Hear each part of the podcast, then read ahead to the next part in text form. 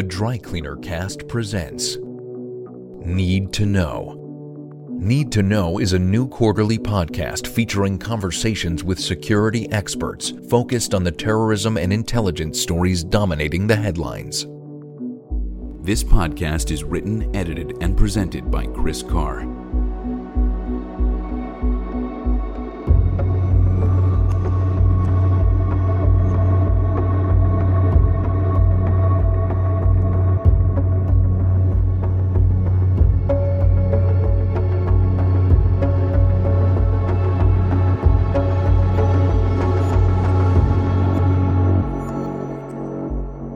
This is Need to Know.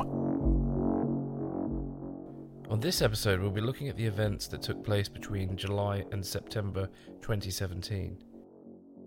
Today's show will be dominated by discussions on North Korea, the Barcelona attack, and the failed Parsons Green tube bombing in London. Before we begin, I'd like to take a moment to mention other significant events that happened during the last quarter. In July, the Australian Security Services foiled a terrorist plot to detonate a bomb on an Australian airliner. One of the worrying aspects to this plot is that a senior ISIS commander reportedly sent parts, including weapons grade explosives, by air cargo from Turkey to the plotters in Australia. In August, we saw further evidence of the rise of the far right in America. Headlines were dominated by the events of Charlottesville, in which white nationalists marched through the town and clashed with anti racism protesters. During the clash, Heather Heyer was killed and many more were injured when a car was used to target protesters, in a similar fashion to the vehicle based attacks that we have seen in London and Europe. In September, North Korea conducted its largest nuclear weapons test to date. The international reaction to this was of condemnation and concern, as North Korea appears to be making significant progress towards its aim of becoming a nuclear armed state. We will now go to an interview about North Korea that I recorded earlier with Anthony Ruggiero from the Foundations for Defense of Democracies. Opinions expressed by guests on this podcast do not necessarily represent those of the filmmakers and sponsors of the film The Dry Cleaner. Hi, Anthony. Welcome to Need to Know. Thanks for having me. Before we get stuck into North Korea, could you just tell us a bit about yourself and how you came to focus on North Korea? Sure. Uh, you know, I, am a senior fellow now at the Foundation for Defense of Democracies. Uh, before that, I had a 17 year career in the U.S. government. Uh, with 13 years at the State Department and, and about four years at Treasury and uh, I worked for Senator Marco Rubio last year. Uh, you know, you know, the way I, I came to North Korea was, uh, it was a choice amongst three things I could do in 2001 and I chose North Korea. So, uh, I feel like I chose wisely. Yes, no, you definitely, uh, you definitely have.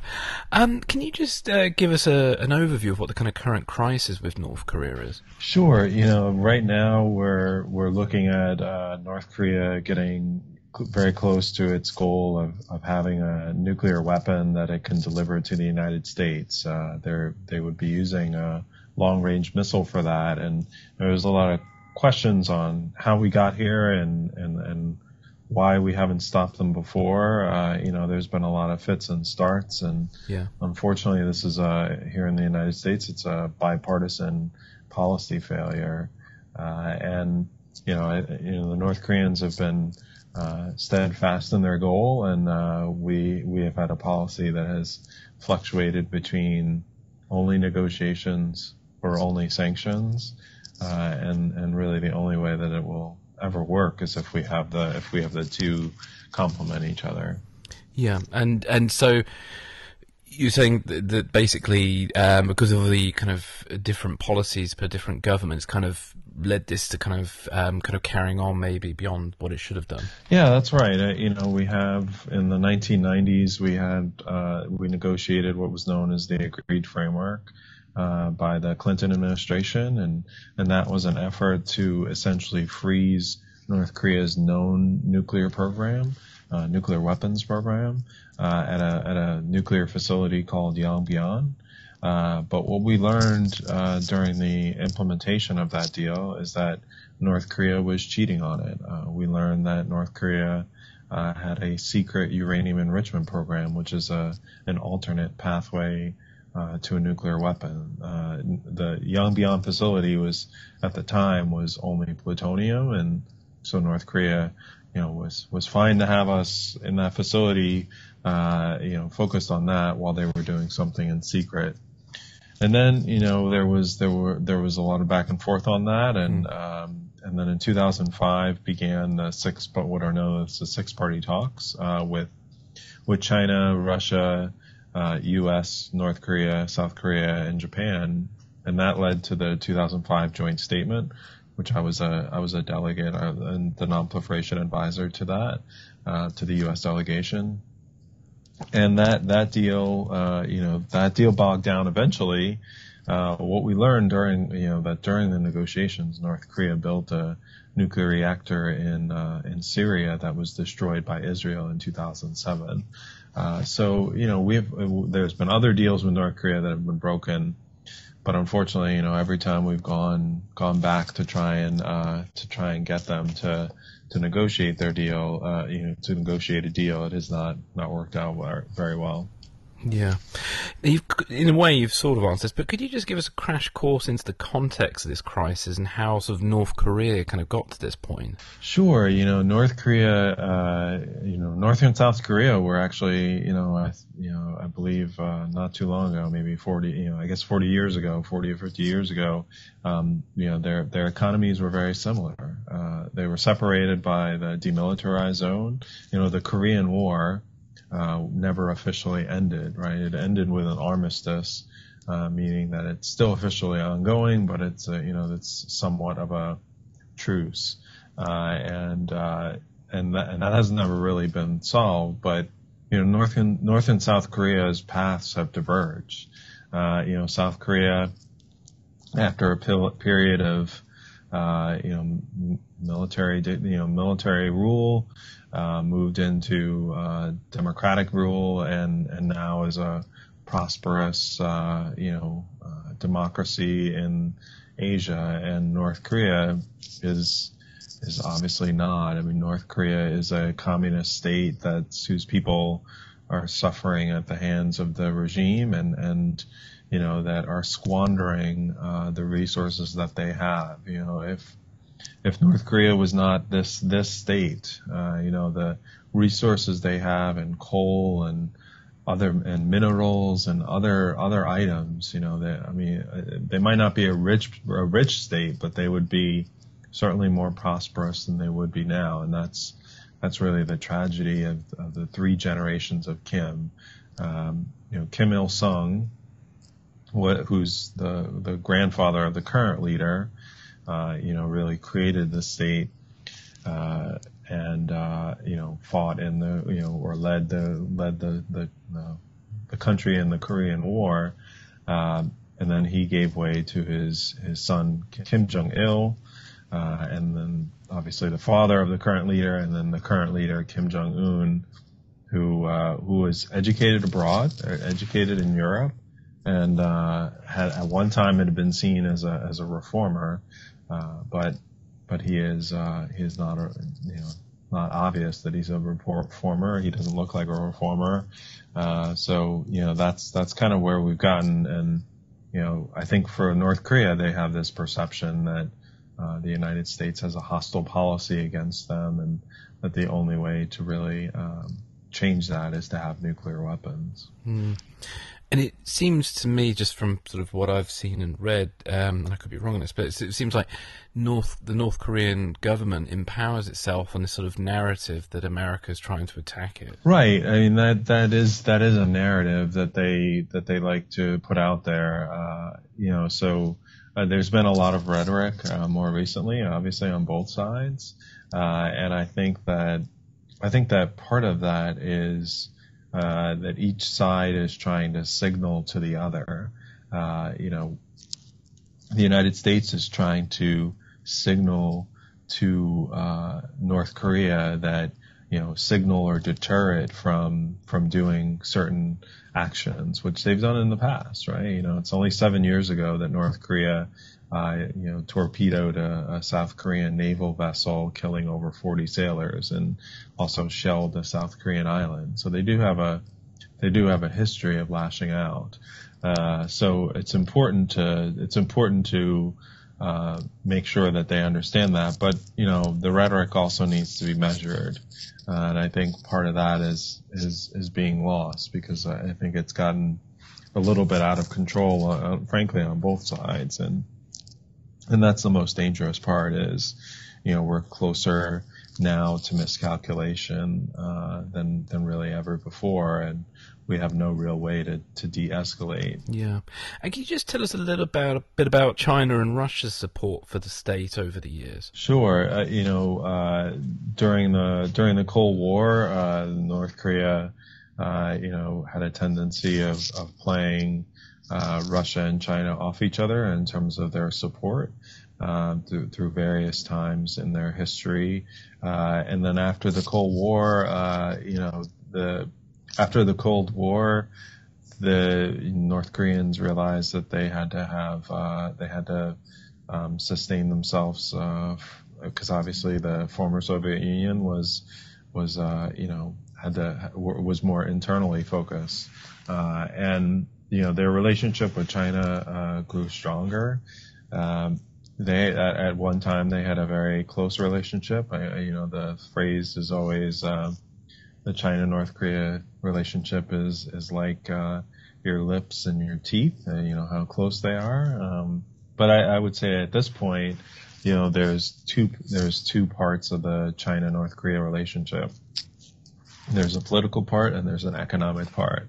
The political part uh, seems to be in disarray, uh, and part of that is that um, Kim Jong Un, the the the leader of North Korea, uh, he when he first took power, really uh, basically uh, you know purged many people, and including one of those people was his uncle, um, who was very close to China, and and that is seen as a sign that uh, that that he doesn't that Kim does not want a close political relationship with China.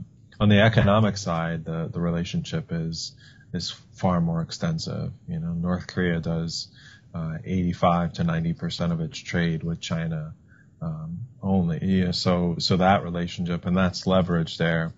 In terms of you know both countries, China and Russia, unfortunately have been involved in in uh, facilitating sanctions evasion uh, for on behalf of North Korea, and that becomes you know for for both of them it's really hypocritical, right? Because they're you know, vote unanimously voting for UN resolutions. Uh, and then they are, you know, sometimes in the same breath or the same instance, they are they are violating those sanctions, uh, you know, very clearly and it might seem a bit of an obvious question or a silly question, but can you tell us why North Korea's nuclear weapons program is of such great concern to the United States and its allies in the region? You know, I think North Korea's program, uh, you know, it started as a concern about uh, another state having a nuclear weapons program.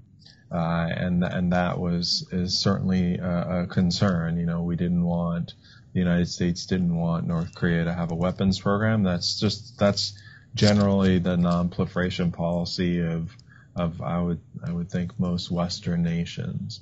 Um, and that that was that was really the approach in the 90s and and as I said there was there was some you know thought that that that that approach had been successful right? That that it had stopped the weapons program um, the known known weapons program. But really the concern about North Korea has morphed into, you know, I guess two two parts. And the first is ensuring that they don't have a nuclear weapon that they could use to threaten the United States. Because, you know, from my perspective, I don't see them on a suicidal mission um, to to use a nuclear weapon against the United States. I think they want the ability to threaten that, uh, and then, you know, in a crisis scenario, be able to uh, hold the United States back from coming to the defense of South Korea or Japan. And then the second part is is a part I alluded to earlier, which is on proliferation. Uh, you know, the fact that North Korea built a nuclear reactor in Syria, the, the suggestion that they might have shared uh, nuclear material uh, with uh, Libya, uh, which at the time was pursuing a, a covert um, enrichment facility, uh, and their their ability, you know, their desire to sell basically anything to anyone. So, you know, I think the concern now has morphed into, it, and especially North Korea's very strong relationship with Iran. There's this thought that, and I think it's true, is that North Korea could become a global nuclear proliferator if we're not careful. Yeah, and and sell that technology on to hostile states. That's right. That's right. I think you know there's always a question about uh, non non-state actors, uh, and you know certainly the North Koreans could be tricked into selling it to a non-state actor. Uh, I just find that I, I think there's a chance they could sell to a country like Iran or Syria that has a strong relationship with a uh, with a terrorist group, but you know the the full on you know direct sale to a terrorist group. I think I put that in the category of launching a nuclear weapon against the United States. I think the North Koreans understand that that would be a significant red line. That would be hard for them to, to survive. Yeah. Well, maybe it's good to go into this. What is sort of the worst case scenario with regards to North Korea and its nuclear weapons? I think you know the the worst case scenario right now is is that uh, we have a mis- miscalculation. I mean, uh, whether that includes nuclear weapons use or or not. I you know I mentioned it earlier. I think the the biggest issue here right now is that uh, we don't have a de-escalation method. Uh, so, you know, I, and I, I, fully support that. Uh, but the problem, you know, when you start to think about that, right, you start to think, okay, well, we had some of that with the Soviet Union. We've had it with other adversaries, um, you know, even if it's just, you know, military to military. Uh, but, you know, there, there was a mechanism called the, New York channel, um, which which is basically a, a, channel for the U.S. and North Korea to to have discussions because of course we don't have diplomatic relations and North Korea has a uh, U, a mission at the UN in New York. That channel was closed by North Korea. There's been some evidence uh, recently that there's been some talks through it, but no no suggestion that that that uh, mechanism has been reopened, uh, you know, on a more permanent basis. And then the South Koreans have have really requested um, military to military uh, talks or mechanisms of, of, some kind through the through the demilitarized zone, and that has been rejected by North Korea. So we have this sort of escalating rhetoric, uh, which is very problematic on both sides uh, but we don't have this mechanism uh, to really to de-escalate it, and that's that's really the problem there. Yeah, one thing you mentioned earlier that just stuck out to me um, with regards to nuclear weapons. It um, I, I, can't remember exactly how you phrased this, but you sort of mentioned that um, one of the one of the purposes of having nuclear weapons could be to stop the US from defending South Korea if there were a future invasion. I mean, is there a likelihood that North Korea, once it is nuclear armed, could seek to sort of um, invade South Korea and try and and sort of try and take the territory. Right. I mean, from from my perspective and a lot of experts, uh, you know, North Korea's ultimate goal is to reunify the peninsula on their own terms, and so uh, part of that is uh, being able to to use their weapons in that way uh, at some level, maybe to uh, you know to to uh, uh, prevent North pr- prevent the U.S. from coming to South Korea's aid. Right? It's yeah. the it's the classic. You know, Uh, are you gonna you know are you gonna trade San Francisco for Seoul or Toledo for Tokyo?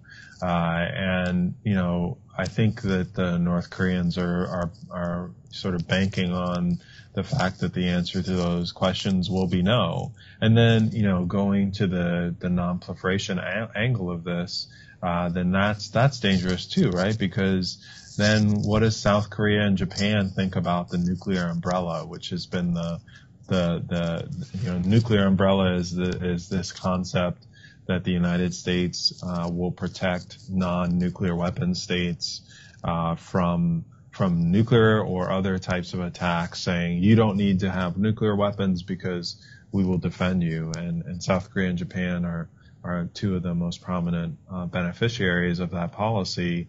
Uh, and if that pol- if that policy is not uh, is not reliable, then do South Korea and Japan uh, look at nuclear weapons uh, for their own uh, safety, and then and then you start to think, okay, well, w- we haven't been able to prevent North Korea from, uh, uh, you know, using or acquiring a nuclear weapon. So then, uh, what does that say about Iran? Because then Iran will say, well, you know what? Maybe not now. Maybe at the end of my, our deal, we're going to have a nuclear weapon. And then what about the countries around Iran that say, I'm not going to wait for a nuclear weapon, a nuclear uh, uh, an Iran with a nuclear weapon. Uh, I'm going to move forward on that more quickly now. So there's you know there's obviously you know a more um, a more uh, global effect to North Korea's role. Yeah, so potentially more countries wanting nuclear weapons for their own defense, which by numbers makes it more likely somebody might use one one day. That's right. That's right. Yeah. And what is, with just regards this worst case scenario, um, am I right in understanding that at the moment um, China has said that if America struck first, then they would get involved, but if North Korea strikes first, they they won't sort of in a sense retaliate to the United States. What is the situation with China at the moment with North Korea in this crisis? Well, you know, I think the Chinese are trying to telegraph for North Korea certain areas that are off limits for North Korea as well. And so I, you know, it's interesting to see all these different, uh, all these different sides trying to deter each other, right? Um, you know, I think there's some compellence going on where the United States is trying to compel China to do more, right? They're trying to compel China to take sanctions seriously and to act against uh, illicit transactions and, and all of that. But you know, China and the United States are trying to deter uh, trying to deter North Korea from you know doing things that they've done in their past in terms of lashing out. And we are in a dangerous situation.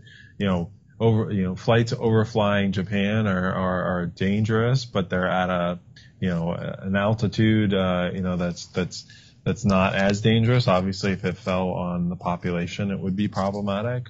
Uh, but you know, something as as what used to be non-controversial as uh, flying uh, missiles toward Guam could be uh, could be very problematic for uh, for them. Mm. And we've now we've seen the kind of uh, or we've seen and heard the war of words between President Trump and North Korea's leader Kim Jong Un. What is actually being done at the moment to resolve this situation? You know, the issue here is, you know, what policy do you want to pursue? You know, I think it's, uh, I think it's the the present policy of of the Trump administration is denuclearization, which I know a lot of people like to criticize. Uh, unfortunately, those are those are people that want to accept North Korea as a nuclear weapons state, which has all the the downsides that that I discussed earlier. Uh, and then you look at the, the, the sort of menu of options, right? Um, so uh, one option that's suggested is a freeze of North Korea's uh, nuclear and missile programs, and and there, there, are so many things that that are wrong with a freeze that that uh, you know. First of all, we've we have that history I described where in two prior freeze efforts. Uh, they either developed a, a, covert nuclear program or they built a nuclear reactor in, in, in Syria. So it's very it's you know it's very difficult to keep North Korea contained in that way. Uh, and and then you know North Korea is never going to accept the level of uh, inspections necessary. For example, if we if we had agreed with a freeze on North Korea, you know they're clearly working on advanced thermonuclear weapons. Are we are are the North Koreans going to let us uh, into those facilities? Are they going to tell us where they are in that weaponization work, and are we going to be able to inspect and prevent them from continuing that work? And the answer to the, all those questions are no.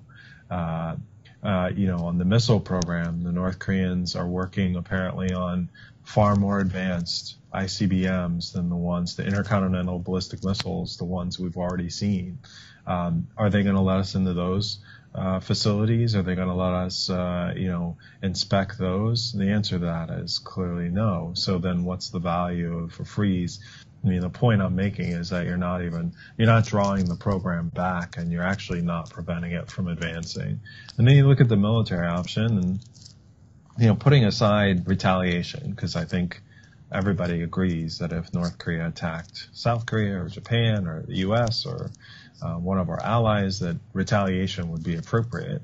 Um, this is more of a preventative or preemption, uh, preemptive strike, right? Uh, you know, the problem there, of course, is that uh, North Korea's missile and, and nuclear program has advanced to uh, to such a you know to such a level that I, I find it hard to believe that we would be able to find enough of their weapons to prevent a second strike capability. Uh, so that so that becomes uh, a difficult policy option. And then you look at sanctions. I mean, for me, sanctions. I know there are a lot of myths out there. Uh, people who suggest that we've had very strong sanctions or that they've been well enforced. And uh, you know, a lot of my research uh, more recently has been focused on you know just purely uh, providing some numbers and just sort of hopefully opening people's eyes about uh, you know just really focusing in on how how the sanctions programs have really been deficient against North Korea, and how if we you know if we start to increase that, uh, you know, for two purposes. The first is certainly all of us I think hope is that it would lead to a similar uh, conclude it would lead to a similar result that we had with Iran, right? I think even criti- critics and supporters of the nuclear deal agree that uh, Iran was brought to the table because of sanctions. And so after that, then you're so you're hoping that it'll bring a, a serious North Korea to negotiations for denuclearization. But even if that doesn't happen, you know the second uh, the second uh, policy option or the second goal of sanctions would be, uh, and it's a complementary goal, which is to protect the U.S. and its allies against North Korea's uh, provocative behavior, whether that's missile tests or proliferation or other options. So, you know, there are reasons to pursue this policy. Uh, you know, at least for me, that's how I look at the policy options. And, you know, when people say there are no options, I, I say, you know, there's one good option that's still there uh, that doesn't uh, lead us to a war and uh, doesn't lead us to kick this can down the road again. Yeah. And what do you, I mean, semi asked this, but what do you think would be the best course of action in response to North Korea's provocative missile and nuclear tests at the moment? Well, you know, I think on the response to the tests, I mean, we have to break out of what I like to call the provocation response cycle. You know, the North Koreans like to like to provoke us uh, with these missile tests and nuclear tests, and certainly they're they're dangerous. I don't want to dismiss them, but you know the goal here is denuclearization, and the focus needs to be on how do we get from here to there on denuclearization. And and I I would also say you know part of that cycle is that you know, we we uh, and I think the Trump administration has actually started to break out of this. Is you know, we sort of when we get into this cycle, we wait until the next provocation to do a set of sanctions. And, you know, sanctions are only going to work if it's part of a, uh, a robust policy. It's also only going to work if it's part of a diplomatic strategy. And it seems like that's what we're focused on now. You, know, all of these recent uh, information, you know, recent announcements by countries of stopping trade and and and reducing diplomatic out uh, diplomatic outposts for North Korea. Even the Chinese have gotten into the into the process where they've they've announced some increased restrictions. Uh, you know, all of that is dipl- diplomacy and sanctions working together, uh, and that's really a success story. And what do you think the future holds with regards to North Korea? The two things I worry about in the short term are, um, well, one in the short term and one in the longer term. The short term is the miscalculation part of aspect. Uh, certainly concern that uh, that rhetoric com- um, combined with uh, actions on one side or another that could be misinterpreted uh, would be, you know, could be pro- problematic, right? Um, so that's one. And then, you know, in the medium to long term, I, I worry that this, um, that this Kim regime is, is not ready, uh, to give up its weapons program and, and that, uh, it might it might never be ready, and then we have to start uh, having a serious conversation about what does that mean, and if our goal is still denuclearization, do we have to start talking about uh, what a different regime looks like. Uh, it seems to me that the, the Kim regime almost needs these nuclear weapons to stay in power. That's right, they do. But you know, the issue here, of course, is that uh, is that you know money is fungible, right? And and they're they're they're getting less and less of it. Um, uh, we assume, right? I mean, in terms of their um, above above the above the dark market, right? Above you know things that we can see. That you know while the Chinese have not completely stopped buying coal, despite their their agreement, um, you know they're buying less of it. They're clearly buying a lot less of it. Uh, so that's one thing, and then you know we have the other aspect, which is uh, that you know perhaps they are going to increase their illicit activities uh, to to acquire more uh, to acquire more uh, revenue, but at some point that they're not going to be able to make that up. And you know when you look at these networks that are inside China that are aiding North Korea, like Chinese companies and individuals, and at some level banks, um, you know these companies and individuals are making are making profit they're not doing this because they, you know, they're they're part of the, you know, revolu- you know, revolution in North Korea or Juche or whatever. They're they're doing it because they're making, in some cases, a 20% profit. And, you know, if the money is not there, uh, that's going to become more difficult for them. And then for the regime, you know, they really use their their money primarily in three areas: the military, uh, luxury goods for their elites and then for their weapons programs. And as that as that pool of money starts to reduce, then they're going to have to uh, start to make some difficult decisions. Yeah. Well, Anthony, thank you so much for your time today. Before we finish up, um, I've got two questions. Um, the first one is Do you have any sort of final thoughts? Is there anything that we've missed in our discussion today that's important to you that you want to sort of mention about this topic? No, just to reinforce what I said before that I don't, you know, I don't see that we're on a pathway toward a military, uh, to a military conflict. Uh, you know, I don't see North Korea on a suicidal mission to attack the United States. I do think that miscalculation is is a serious concern that that hopefully we'll we'll be able to uh, to address jointly if North Korea is willing to do that. Excellent. Well, Anthony, where can listeners find out more about you and your work on North Korea? Well, I'm on Twitter at underscore A Ruggiero. That's A R U G G I E R O. And then I'm at uh, defenddemocracy.org. I have a I have a homepage there, and people can see my work there. Brilliant. Well, thank you very much for your time, Anthony. Thanks for having me. Like what we're doing? Connect with us on Twitter at DryCleanerCast. Support the show by becoming a Dry Cleaner Cast Patreon subscriber today. Go to patreon.com slash drycleanercast. That's patreon.com slash drycleanercast. We will now go to an interview about the Barcelona attacks and the failed Parsons Green tube bombing with former counterterrorism detective and author David Videcette. Hi, David. Welcome to Need to Know. Hello, how how are you? Good, thank you. Good. Um, before we discuss the recent attacks, please can you just tell us a bit about yourself for listeners who are not familiar with you? Yeah, I'm a former counter-terrorist officer. Uh, I worked in the Met for over 20 years. Um, I, I, worked in counter-terrorism and organised crime for uh, over half of that. Um, and since leaving the, the, the Met, I have, um, I'm an author. I write about terrorism and organised crime in, in, a series of books. And I'm also a sec- uh, security consultant for uh, high net worth individuals. Brilliant, brilliant. Well, first up, then we're gonna we're gonna take a look at the Barcelona attack. So it was on the seventeenth of August. Thirteen people were killed, and hundred were injured as Younes Abouyaaqoub rented a van and targeted pedestrians in the city of Barcelona. Later that day, there was a second attack as well, which happened in a town called Cambrils, which is sixty miles from Barcelona, and the police shot five um, suspects dead. And the day before these attacks, there was an explosion that destroyed a house in a place called Alcanar. I hope I got the pronunciation right there. Um, and the police originally thought that was a gas explosion, only later to discover that that house had been used to store and manufacture explosives.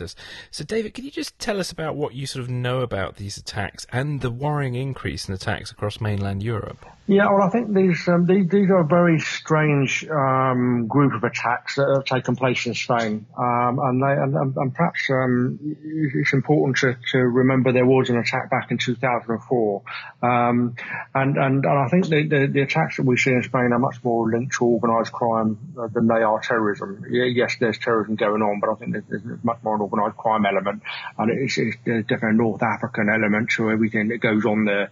You know, we have a lot of immigration from from, North Africa, uh, Algeria and Morocco, you know, across into Spain.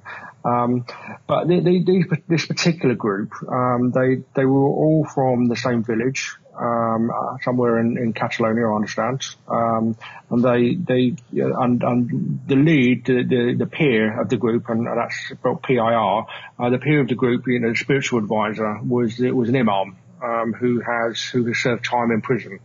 Uh, and he was, his body was found uh, in the uh, in the wreckage of the house in Alcanar.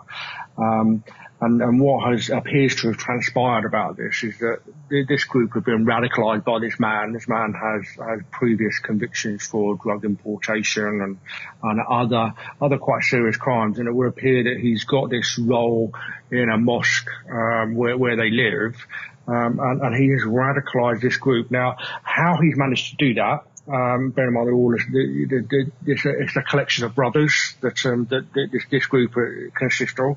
How he's managed to radicalise them and then get them to come and be part of this, uh, this attack remains to be found out. Um, but they, they travelled some uh, 80, 100 miles um, south from, from where they lived, rented this house, and, and in this particular house they were they were building uh, either a very very big uh, improvised explosive device or a series of improvised explosive devices. Um, and during the manufacture of that, um, something has gone wrong and, and one or more of them have ex- has exploded and killed the imam and I think one other inside the house in Alcanar. Um, subsequently, then the rest of the group um, have then moved to uh, what, what, we would term as a secondary target. You know, they they they, they feel they, they've got to go on and do something, and, and they they've then chosen to to use one of the vehicles they have as a, as a Rame attack in the Rambla in Barcelona, um, which which killed a number of people. I can't remember how many. Um, and then the, the, rest of the group then went on to, to do a, um, a, another attack, uh, very similar to that in, in a place called Cambrils. Um, I, I'm, I do not think they killed anybody there, but the, the local police then then shot them dead. Um, it's, it's a very, very strange series of events, but uh, but I think it, there's a there's a, a whole theme uh, about what's going on with North African immigration and, and some of the some of the other attacks that we've seen across mainland Europe. Um, we saw an attack in London where there was a, a North African element, uh, and we, we the, the um, Anis Amri, um, who was the Berlin uh, truck attacker you know, back in December. Um, he, he was also North African. So I think, I think there's a, there's an element here of, of, of perhaps, um, North African organised crime and, and how it's, how it's interlinking with what's going on with terrorism in Europe is a different question. And I, I, suspect because of the involvement of this I suspect there's, there's some drug importation element to it as well. Yeah, do you think they're using the drug importation to kind of finance their operations in Europe? It's a very strong, strong possibility. Yeah. Uh, why, why are they suddenly? Um, uh, and instead of, you know, instead of thinking, are they, are the drugs supporting the terrorism? I do wonder if, in some ways, the terrorism is supporting the drugs, and, whether there, there is a much more um, hand-in-hand approach. Um, yes, it's very possible that they, it's, it's as simple as they're, they're, using the drugs importation and drug sale to finance terrorist activity on the on the mainland, or uh, it could simply be that the terrorist activity is, is, some form of cover. You know, while, while this while these attacks are going on, you know, perhaps perhaps there's there's uh, there's some form of um, major importation going on at the same time. But there, there's definitely a hand in hand approach with organised crime here. Yeah. With, with, back to the house in Alcanar, um, is do we know whether um, it was originally intended that those explosives that actually went off in the house were intended to be used in Barcelona and Cambrils?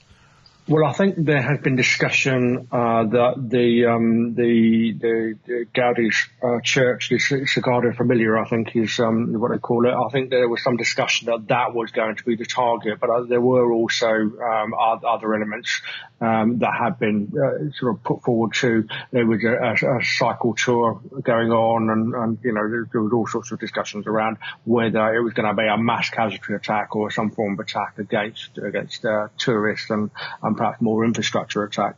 Um, and going back to what we were saying about organised crime, and was this was this uh, very was this going to be similar to what we saw in Paris, which was intended as a mass casualty attack? Um, was this perhaps more something that was going to be a, a, an infrastructure attack? You know, something something to, that was going to be a big spectacular, um, but wasn't perhaps targeting um, lives. It was targeting infrastructure instead, and, and, and that was intended to take take people's mind off something else was going on. Um, it's, it's, difficult, it's, difficult, to know, and I don't think the, the police in, in Spain have established exactly what the target was going to be. Yeah. Okay. And um, now, am I right in believing that there had been some warnings earlier in the year that something like this could happen in Spain? Yeah, well, the, the Spanish have uh, had a major crackdown on uh, on uh, certainly North African preachers um, and, and, and those uh, those people who have been recruiting in Spain to send people uh, to Syria to fight. Um, and, and, the Spanish police have had a, a, big crackdown, arrested a number of them and imprisoned a number of them. And again, this could be some form of blowback as a result of that. You know, leave us alone, let us get on with what we're doing, and, and we won't target your country. It could be something like that. But yes, there, there has been some history of, of preachers being arrested quite recently before the attack took place. Yeah. Okay. And um, and again, this attack was involving involving vans um, and targeting pedestrians. What what do you think could be done better to kind of protect protect pedestrians from this type of attack, if there is anything? Well, I think if you look at the, the types of places that are being uh, targeted by those using blunt force attacks in vehicles, um, they, they tend to be straight roads. They tend to be places that have lots of tourists. They tend to be places that um, don't have things what, what, I call street furniture on them. Uh, when I talk about street furniture, I'm talking about benches, bins, uh, lampposts, um, bollards, all of those sorts of things. And, and the Ramblas in, in Barcelona is very typical of the type of place that has been uh, targeted uh, with, with, the vehicle attacks. You know, if you look at if you look at Nice, if you look at both of the bridge attacks that we've had in the UK, um, they're they're all straight straight places. Um, they're, they're, they're there's no obstructions on the pavement, no street furniture on the pavements at all. And once you get a, a, a big vehicle or any vehicle on, onto it, uh, you can just mow people down uh, and, and at will, and, and there's very few places for them to hide. It's not like they can hide behind something.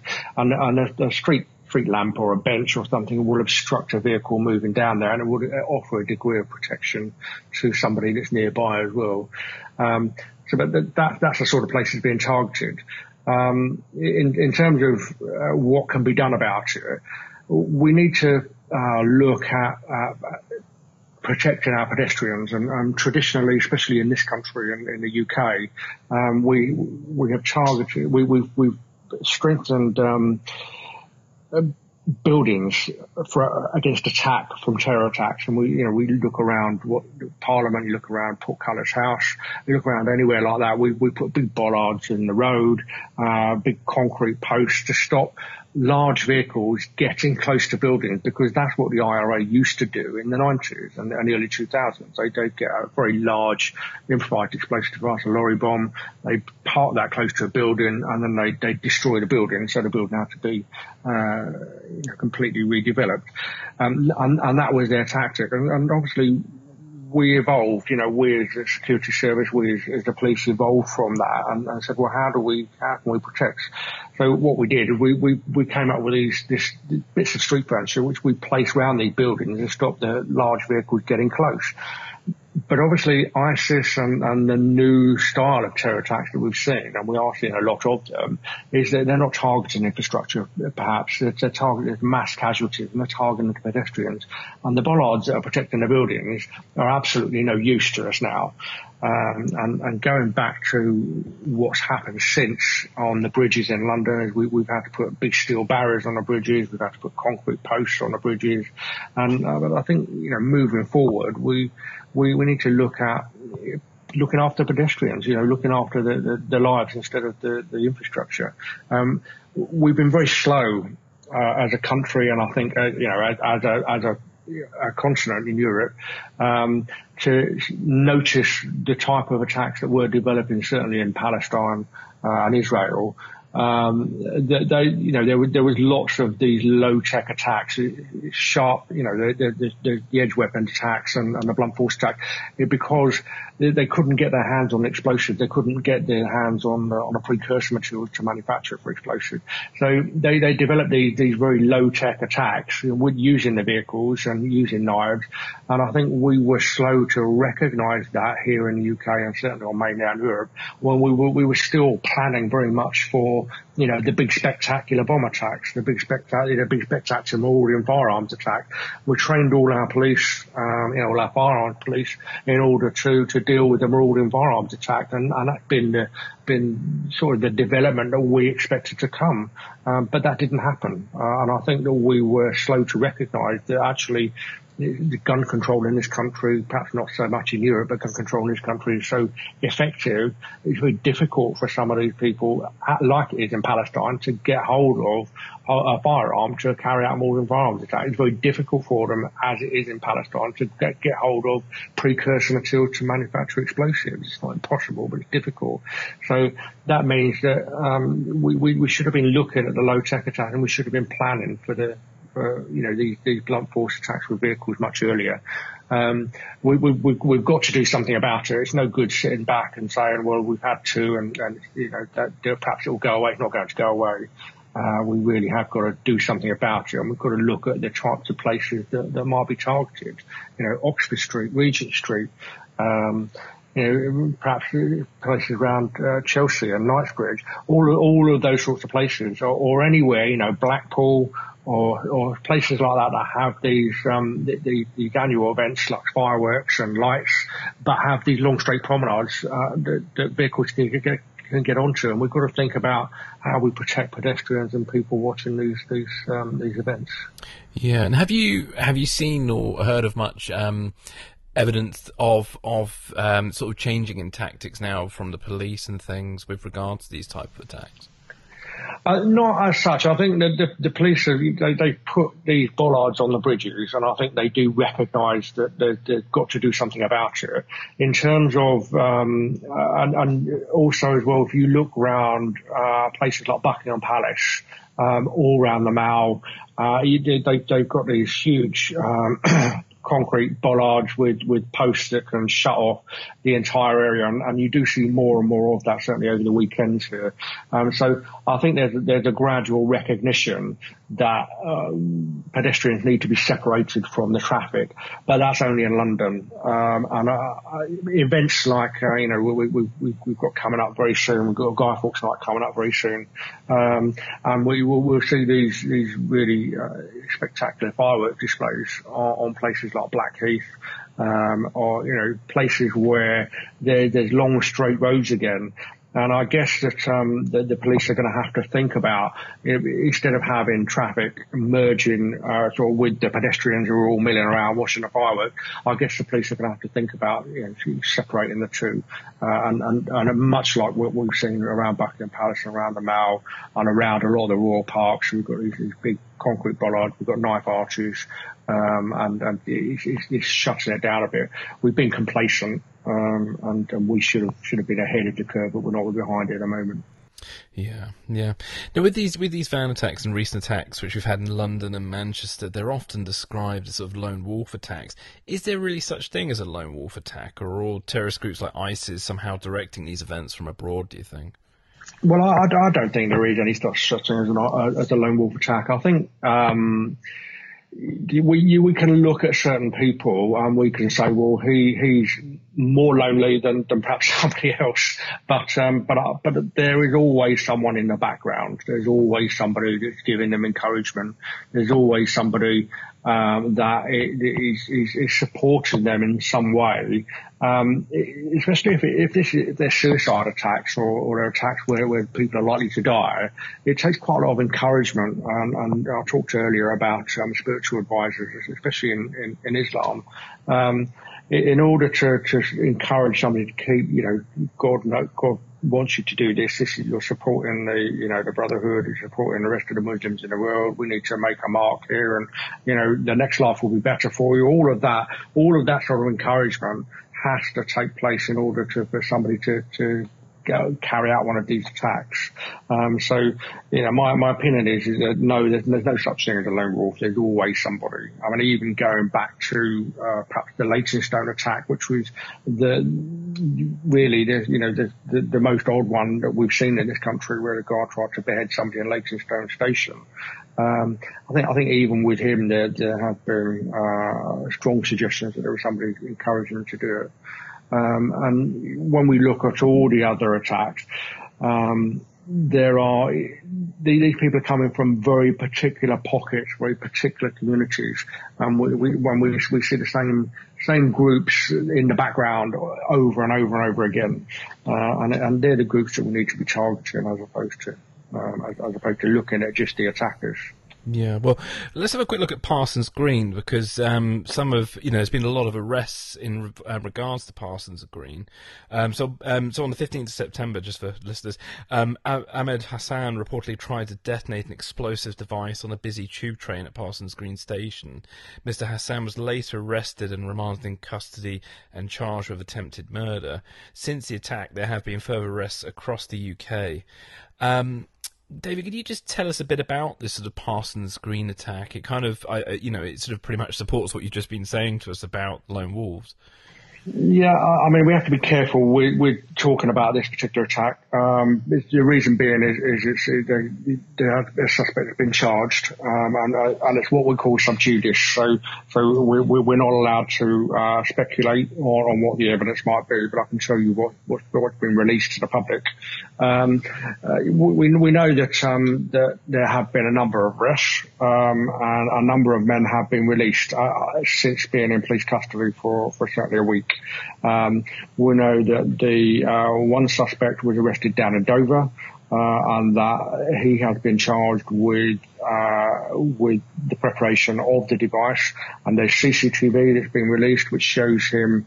Uh, or somebody, we believe him to be uh, walking from where he lived with some foster parents. Um, and, and I also understand that there is uh, evidence which shows uh, he um, he went from there to uh, court train to um, Wimbledon. Um, at Wimbledon, he then spent uh, 20 minutes in the toilet. Um, and, and there was obviously a strong suggestion of what went on in, the toilet, perhaps the priming of the device. Um, and then uh, he he left the device on the, on a on a uh, tube train shortly after that. Um, we also know that there was some uh, altercation with the police two weeks previous to this incident at Parsons Green Police Station. Uh, at Parsons, at Parsons Green Tube Station, not police station, Parsons Green uh, Tube Station. Um, but we don't know yet what that what that altercation was and why the police were involved. Um, the individual that's being charged, um, he uh, he's a, a child refugee. Uh, he's, he's, come here from um, uh, via Egypt, but he's originally from Syria. Um, again, there, there's, a, there's, a, number of suggestions around um, why he why is he here when his family were, were safe in Egypt, um, and, and, and obviously that family now live in Holland. Uh, why why has he chosen to come here and claim to be 15? Whether he is 15 is a different question. Why has he come here? What's his purpose and has he come here specifically to carry out an, an act of terrorism? Um, uh, these are all questions that, that, will be answered in the trial, and, and, I, and I, don't, I don't know. We, we, it'd be difficult to speculate on them now. Um, but but there's, there's there's lots of unanswered questions. The, the device that was used, um, lots of people uh, suggested that it was a you know a, an amateur that had carried out the um, the, the this uh, made this device, but uh, having seen it and having looked at it, uh, it was you know it was a, a proper improvised explosive device and it was capable of killing. Yeah, I mean, this is the. Am I right? This is the second um, attack in the UK this year that's involved an explosive because we had the Manchester bombing not long ago, and that was the I was that was the first sort of successful bombing in the UK involving an explosive since seven seven, I think. I That's wrong. correct. Yeah, yeah. yeah. Uh, in terms of um, in terms of you know, explosive devices, yes, uh, we have we hadn't uh, we hadn't seen explosive devices um, you know, when you look back at the history of terrorism in this country, um, the IRA were frequently used explosive devices. Last time we saw that was, uh, was in 2001 in, uh, in this country, in our mainland. Um, then we had uh, two uh, attempted attacks uh, 2005, you know, one on 7-7, which, um, which, which was successful. And then the attempted attack on 21-7. And then the following year in 2006, we had the, the transatlantic airline plot. Um, all, all, of those, all those three, 7-7, 21-7 and transatlantic airline plot all used a very similar um, sorts of explosives, and um, we believe that they all um, trained at the same time in the same training camp in, in order to learn how to make this explosive.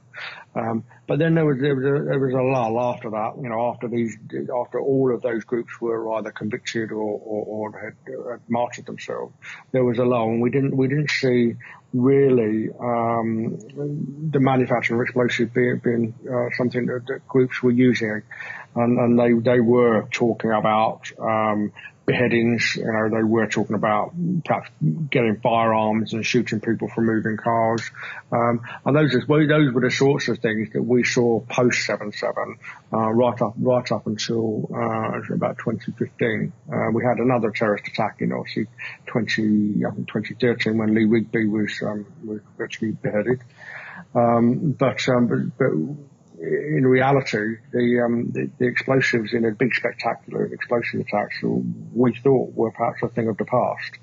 Um, but you know, then in Manchester, we we, we realised that, that, perhaps there, there, was the capability. There are still groups of people that have this expertise, and, and there is an expertise that's required to build an explosive device. It's not quite as simple to um, just assemble the materials out of some DIY shop and, and, and, then, so, and then carry it onto a train and, and, either remotely detonate it or have it on a, on a timer. Um, you know, there, there's a very, very high degree of skill involved in all of that. Um, you know, and as we saw in Manchester, you, you, can kill and maim, you know, literally hundreds of people. Mm. Yeah, it was terrible that Manchester bomb. It was, uh, yeah, unbelievable. Well, um, well, it's not a cheery note, but um, this might be um, a silly question, but um, I'll ask it anyway. With an attack like Parsons Green, um, how do the police go about investigating it? What kind of lines of inquiry are involved, and what legal challenges are there to that process? Uh, well, the, the way that um, they would have started with Parsons Green, obviously you got their device, and fortunately it didn't explode. Um, that that would have um, given the police a, a, huge number of forensic opportunities. Um, there would have been there have been things like hair, fingerprints, DNA.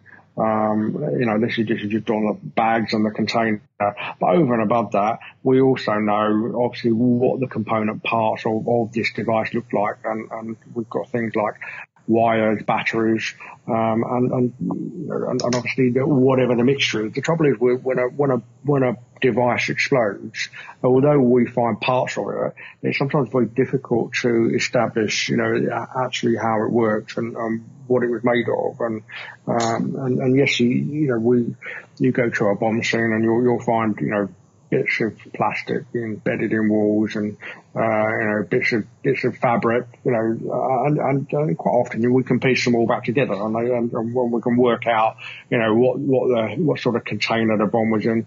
But very often we don't we don't know the type of explosives, you know, because it gets burned up, um, and so so it's, it's our best guess.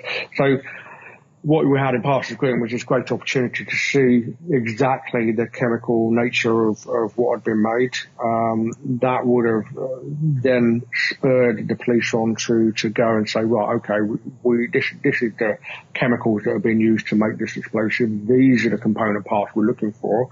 And, and the investigation team would have, part of the investigation team would have moved out to manufacturers and, um, uh, and, and suppliers of those component parts and started, started off asking questions. Um, the secondary side of that is obviously um, the CCTV element, which on our tubes and trains and stations, uh, we, we have you know literally hundreds and hundreds of CCTV cameras, and obviously on our routes from uh, those stations, there are also hundreds of CCTV cameras. So the, the next part of the police investigation will be, well, well, we work backwards from where the device was. Let's look, let's look at the CCTV on, on the trains. Um, let's, let's identify who, who left that, uh, device on the train, and that would have been fairly easy. And then once they had a description, or you know, male or female, and what that person was wearing, it's then not an easy task, but it's straightforward to then, then follow that person backwards and, and work out where they've got on the train and, and, and then work their route backwards. I mean, we're talking about thousands and thousands of man hours involved here. It's not, it's not a simple task. Um, you first of all, you, you've got you've got to you know identify them. Then you've got to collect all the CCTV, and then you've got to go backwards for all the CCTV. And we're, we're talking hundreds of officers, um, thousands of hours at a time trying to piece it together. But that, that's how they do it. They'll, they'll piece together a route. Um, they'll work out who that person is and where they come from. Um, then there'll be all sorts of other elements that the police will be looking at once once they've got an idea of route. You know, it's, it's, we look at okay, well, let's look at all the Wi-Fi uh, along those routes. You know, look, look at look, all the public Wi-Fi. Let's look at all the private Wi-Fi. Let's see which uh, which device linked up with all of the all of these Wi-Fi's on the same route. Now we now we know that the attacker has moved along that route.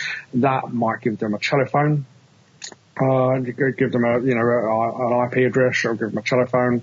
Um, the telephone will, you know, they can then go to the security service, security service speaks to the home secretary. We then hook the, hook the phone up and we can listen to what's going on. Um, and, and, and then, then we, then got we can track, uh, whoever that person is, you know, live or, you know, using, using satellites, et cetera, et cetera. Uh, um, um, and we can work out where they are. And, and, uh, and I guess that's, very similar to what's happened. Mean, we, we've traced this individual down to Dover and he's been arrested. Um, obviously, then once we once we know we've got this person, we know who they are, um, because we may not know where they live and, until we've got hold of them. Once we know where they live, we can then start, um, you know, looking at forensics in their homes. Um, we can start saying, right, okay, is there any trace explosives here? Is there any of the component parts that are similar? Uh, cut cut wires or anything that, that, could be used to make this device, and we can start matching things like fibers up. Um, you know, fibers from carpets, fibers from bed linen, fibers from clothing. Um, um, and we, um, you know, we can say, right, okay, well, this, this device at one stage sat on that piece of carpet there. Um, and, and, you know, we, we start piecing together an investigation like that. But it, it's, it's, it sounds straightforward, but it is a, an absolute uh, nightmare to try and do. And, and, and, and if you are lacking in any of these elements, it, it just makes it, it just makes it much harder. You know, if for example you haven't caught the individual leaving the device on the um, on the train, um, you know, because the, the, camera wasn't looking in the right direction or somebody was standing in the way or whatever, you know, so, something like that, um, we might end up with a number of people um, at that particular station or on that particular train who could potentially be the suspects. And obviously then instead of, instead of just tracing one route and one journey, you might have 10. Uh, and you've got to, and you've got, you've got to do that 10 times, you know, because you don't know which, which one of those people it is. Um, so, you know, that, that's, that's the difficulty with it, you know, cause you, I think in this case it was fairly simple because we, we saw him carrying a very particular type of carrier bag it, it, and, and, we were able to, you know, trace him that way. But, it, but it's not simple. But that, that's, that's the sort of things that the police would have been doing, the sort of things that the police would have used to trace him. Yeah. Quick question, because obviously what you were just described with the multiple suspects, it sounds like you need an awful lot of manpower. Do do you, um, well, in your opinion, do you, do the police have enough manpower to kind of cope with these kind of investigations, or do they need more? Well, I think the I think counterterrorism we are we, we we're quite lucky. Um, the, the, the budget for counterterrorism is, is, is what they call ring fenced. You know, it hasn't been subject to some of the cuts and, and outrageous um, things that the, government have done to the rest of the police budget. Um, so, and, and, and counterterrorism is one of those areas where we always make sure we've got the right number of resources. When I talk about resources, I talk about cars, I talk about um, uh, manpower, uh, you know, or, and, and, individuals to, to work on, on these sorts of inquiries. Um, but also across the country uh, now, we, you know, bearing in mind that each police force or each police service police area has a um, you know has a number of people in it, but we we have a, a CT infrastructure, a counter-terrorist infrastructure, and a counter-terrorist network across the country. Um, uh, and, and, with Manchester, you know, Manchester, uh, Greater Manchester Police have their own counter-terrorist uh, organisation um, and hub, but um, but they perhaps might not have or didn't have the, the, the, resources to deal with the attack they had up there because they would have literally had hundreds, thousands of lines of inquiry. So officers would have been drawn from the, the rest of the, the capture architecture across the country. Um, and, and so CT is very, we're very lucky um, in the fact that Manchester drew a number of officers from London, they drew a number of officers from West Midlands Police, they drew a number of officers from, from Thames Valley Police that could assist them. Um, but, but, it's very difficult um, for for other for the, the, the smaller sorts of things for the investigations and when you know the, the, single murders, you know they're they're the sorts of things that the police are struggling to deal with, um, as opposed as opposed to the terrorism. Yes, the the, the, CT network is working extremely long hours, but we always worked extremely long hours. That's not changed. Um, you know, so I, I, I don't think we need to worry about counter-terrorist investigations, but what we do need to worry about is, is, is the smaller you know, lower down investigations because they're the ones that are suffering. Yeah, yeah. And there's been a lot of talk about um, the current UK counter-terrorism laws or anti-terror laws, um, and there's been lots of sort of criticism flying around. Um, is there anything that you think that could be done to improve the current UK anti-terror laws and the fight against terrorism? Well, we just had uh, recently we just had the conviction of one of the uh, directors of Cage, um, and he was he was convicted after failing to um, give out his um, password um, or, or, code for his phone and, and, computer after being stopped under what's called Schedule 7 of the Counter or Anti-Terrorism uh, Act. Um, and what that means is that when somebody leaving a port or arriving at a port in the UK, um, they can be detained by, by officers in question for a number of hours without any suspicion whatsoever. But um, what happened with, with the, the cage director is that there was intelligence which suggested that he had on his computer a number of uh, things that might be useful to terrorists. Uh, bear in mind they, they paint themselves as an advocacy group um, for terrorists, um, and, and the, the, the intelligence agencies asked for him to be stopped, and, and the police obviously acted upon that. Um, they then they stopped him under Schedule 7 and they, they asked him to reveal his passwords, um, so they get into the devices, um, and he refused. Uh, and he was then subsequently convicted. But uh, unfortunately, the court uh, deemed it fit to, to, give him a conditional discharge after a, a conviction of a terror offence. Um, and I think that uh, when you look at some of the legislation that we have in place is actually quite old. When you look at the, the legislation that's been used in that case, um, it was all designed before we had smartphones. You know, we, we, we, we didn't have things like, uh, we didn't have computers that could hold, you know, lit- literally uh, hundreds and thousands of, of, of bits of information. Um, we, we didn't have phones that, that, that, could, that could hold all this sort of stuff. It wasn't, it wasn't necessary to, um, to have, for this sort of thing to be so serious. And, and, uh, and the courts, they don't realise, they don't, they don't accept that um, that technologies move so fast, um, and the type of the type of individual that we're now seeing they, they've got lots of devices, lots of media, and, and simply, you know, this is where our evidence is. It's perhaps not so much the the devices that we're looking for these days. You know, the manufacture of explosives. What we're looking for is, is the communications between individuals. We're trying to, you know, the, it's the discussions between individuals about these things before they happen that we're, we're actually trying to target. Um, and I think that, um, you know, the, we need to uh, bolster some of these activities. And, I, am not an advocate of, of, opening up everybody's communications to the security services and the police. Um, I do think we need encryption. I do think we need um, oversight about what goes on. But uh, but I also think that um, if we if we encryption keeps moving the way that it does, and device um, architecture becomes so good that actually the police can no longer get into it. The security service can no longer jailbreak it and get into it remotely or even physically when when they've got it in, in their possession. Um, I, I, do think we're going to be in extreme trouble. So um, there, there, there, perhaps needs to be you know, some organisation um, that that we can go to, um, uh, you know, places like Apple, places like Google, um, and, and, we're on a, on a case by case basis. Um, they they actually lend their expertise because they can jailbreak these things, but it's less it's less easy for the police to do so. But um, with with what's happened over the last few years, um, with what's happened with Snowden and, and, and all of this all the distrust that's that's come as a result of that, um, people like Google, uh, people like Apple, you know, they, they've taken a step back from assisting the police, um, and, uh, you know, going, going right back to, I think 2008, there were lots of cases where Apple were, were quite happy to get into, uh, uh, drug dealers' telephones, get into people's, you know, murder victim telephones for the police. But since, since Snowden, post Snowden, um, that's, that attitude has changed. Uh, and, and when we look at what happened with with the with the Cage director and the way the courts treated what what the police did, and the police were simply trying to enforce that look we we've got to have this stuff otherwise we're not going to get into it we're not going to know what's inside.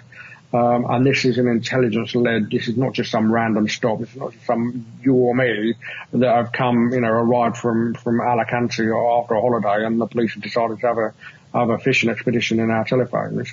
Uh, this was a targeted stop. This was somebody who is believed to be involved in terrorist activity and uh, somebody the security service requested to be stopped.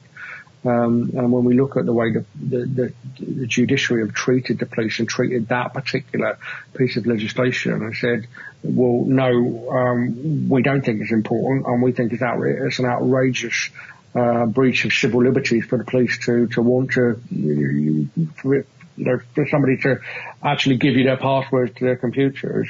When, you know, again, when, when, when you know that Apple, Google, Amazon, all of these places are actually now being obstructive with police investigations, so we can't get them that way. The only way in is via their passwords. So I think, I think that we, we, we need to look at that um, and we, we need we need a, a, uniform approach about how it's going to be how to be dealt with.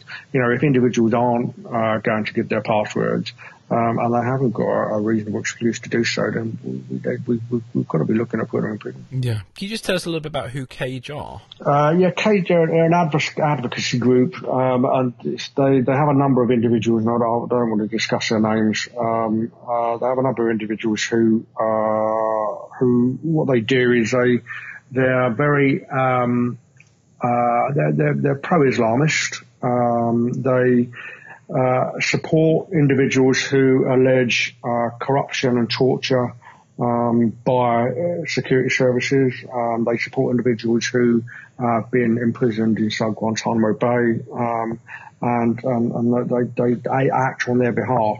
Um, they've been a thorn in the government side uh, for some time.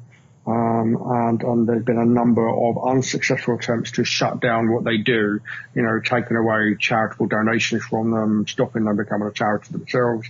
Um, but they, they, they, you know, they, they will argue that, that it's necessary. What they're doing is necessary. And, and they will also argue that, you know, there is some, um, evidence, evidence base for what they're doing is right because people are, are being paid out. You know, torture has taken place. You know, enhanced interrogation techniques were used. Um, and without groups like Cage and, and, without them, then, then perhaps some of this stuff wouldn't have become known. Um, so, so, you know, they, they do have an element of uh, respectability in that regard, but um, they they sail very close to the wind. Um, you know that that this is the problem, and, and, and trust is a big issue, and um, especially with, with some of the individuals that work there. Um, and, and, and, you know, when they go and, and talk to these individuals and, and they, they do get they, they, they get a you know the opportunity to, to meet people you know they'll meet people in prisons they'll go and talk to them in prison um, but the d- difficulty for the security service and the police is obviously what is being discussed. You know, what is the purpose of going and seeing a convicted terrorist prisoner in a prison in this country and then straight away then travelling somewhere else and, and, doing something else? What is actually being discussed at those meetings? You know, what what what is the information that's being passed? And and, and this is the this is the problem is there's no trust between this particular group and, and the police and the security service.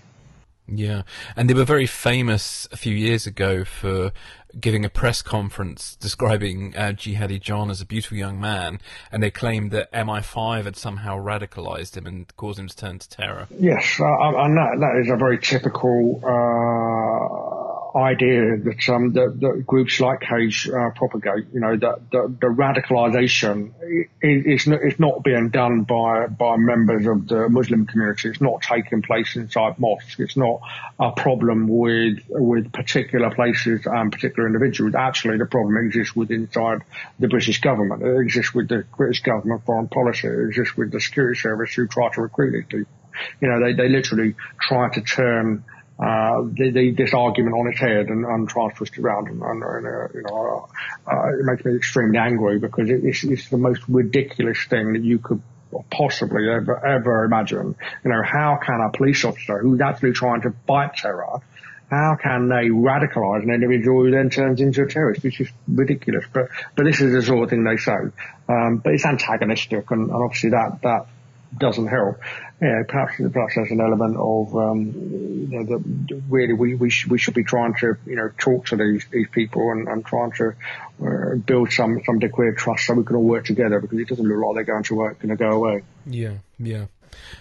Thank you for that. Um, just I'm going to move on to the last two questions because uh, I don't want to take up all your time all evening.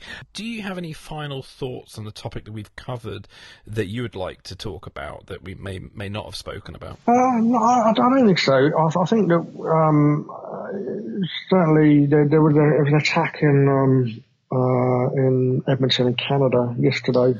Oh yes. Um, yesterday, uh, we there, there, was a couple of attacks yesterday. Two women were, were murdered in in Marseille, and there was an attack in in, in Canada, um, and. Uh, as a result of watching some of the some of the footage of that and some of the CCTV, I'm starting to question whether the, the current advice that's being uh, pushed by the Home Office, being pushed by the police, of the run, hide, tell. I'm starting to question whether that's the right advice to be giving people. Um, and you know, when when I looked at the footage of, of what took place in Edmonton, um, a policeman got run over, uh, he was thrown through the air, and the attacker got out of the car um, by that point, there was already a members of the public surrounding the police officer, you know, trying to give him first aid. As soon as the attacker turned up um, and started stabbing him, all of these people just ran away and, and scattered, scattered like a starburst. Um, and, and I think it was very fortunate this police officer lived. And uh, these attackers that, with knives um, and, and using vehicles uh, I, am not sure that running away um, is, is the right thing to do because what it does, it, is- it, isolates people. It allows it allows the terrorists to then to then pick them off at will. You know, they can go up and, and, and act at will. Um, with with a with a knife attack, um, we, we, we, there's safety in numbers. You know, we, we outnumber these people greatly, and on on the high street, you know, there's hundreds of us on the high street, um, and we, we'd overpower an attacker in, in, in like literally nanoseconds. But we won't. We won't if we keep running away and ringing the police and expecting the police to turn up. So, you know, I'm, I'm starting to question now, and, I, I'd like you know whoever's listening to this to perhaps think about is is that the right advice, and is that really what you want to do? Yeah, I mean, if if sorry, going off a tangent now, just based on what you're saying, but either in the UK, because I know we have, I don't know how to describe really, but quite tight laws about getting involved in certain things, and we've had what we call, I suppose, have a go heroes and things like that over the years. Um, sometimes people responding to these things who, you know, fight force with force can end up getting themselves on the wrong end of the law as well. Uh, I, well, I, I, don't. I don't think that's necessarily the case. Uh, I think when, when, when you look at the people that have been convicted for um, you know for assault, for even murder, you know, there's been a uh, there's been a reason why that's happened. Um, um, when you look at, I can't remember the, the chap's name uh, who who shot the the two um, uh, two people that break break into his premises, um, and he, he shot somebody in the back um, with a, with a shotgun. I mean, the man's running away. If, if you talk to a firearms officer, the firearms officer will, will, will tell you that, um, that, you know, you've got to be able to justify, even as a, even as a, as a police officer, you've got to be able to justify why you've shot a person, why you've done something. Um, and, and if somebody's, even if, if somebody's moving towards you, um, and you you then raise your gun ready to fire, and they then turn their back and start, start to move in a different direction. You've got to make a split second decision and, and, and think about how is that going to look if I if I catch that person in the back, and and you know. But, members of the public, they, have they, got to realise they, they are going to be called on to justify why they've done something, but the reality is, it's actually very rare for for people to be prosecuted for for intervening. You know, the law says that that's that's what it wants members of the public to do. Um, you know, it, it, gives it gives all of us, me, you, you know, outside of outside of the, the, police service, it gives us powers of detention, powers of arrest, even. You know, if we know a criminal offence has taken place, you know, it, it, it supports us. Um, and, but we, you know, it's got to be reasonable and proportionate. It's not reasonable and proportionate to kill somebody who's running away from, um, from a, from a scene of a crime because you, you, you're very upset with them. Um, it's not reasonable and proportionate to, to, you know, actually take the knife off somebody and then stab them. You know, yes, that could be justified in some, uh, some circumstances, but we, we've got to justify it. So, um, maybe, maybe the public are supported and the police service support them. Uh, and, you know, certainly I, in my career, I dealt with a number of cases where, you know, I wouldn't even call them have a go hero. They'd, say people who have, have actually done the right thing, you know, and I, I remember in one case, there was a, a guy who, uh, there was a woman being kidnapped and, um, and, and, a, and, a, and a guy, a guy just happened to be sat at a red tra- set of traffic lights and looked across and saw a woman struggling in the car and just took it upon himself to, um, to, to follow this particular car and then, you know, realized that actually the woman really was in trouble, uh, and, and, and, decided to ram the other car off the road and, and then, and then ended up in a massive fight with, with this other person. But he saved, probably saved that woman from being raped at the very least, you know, perhaps, perhaps, you know, perhaps even, even murder. Um, so, yeah, but it, it's, it's, those, it's those sorts of acts that, that will, you know, really make a difference to, to what, what, what we see going on in this country. Yeah. I must admit, I hate that term, have a go here. It's some press term. I can't mm. remember when that, was it in the 90s that term came about? I don't know. Yeah, yeah, yeah. I mean, I, you know, there's no, no such thing as a hero, um, but, um, there, there, there's a civic duty on all of us to, to look after each other.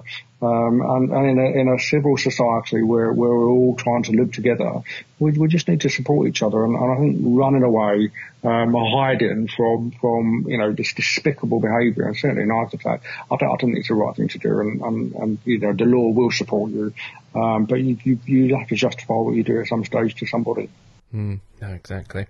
Well, David, thank you so much for your time and your thoughts today. Um, where can listeners where can listeners find out more about you and your work? Uh, well, I've got a website, um, davidvidecette.com. Uh, you know that, that, says a lot about me uh, there, and I've also got two books out. Um, I, have written a book about um, uh, fictional account.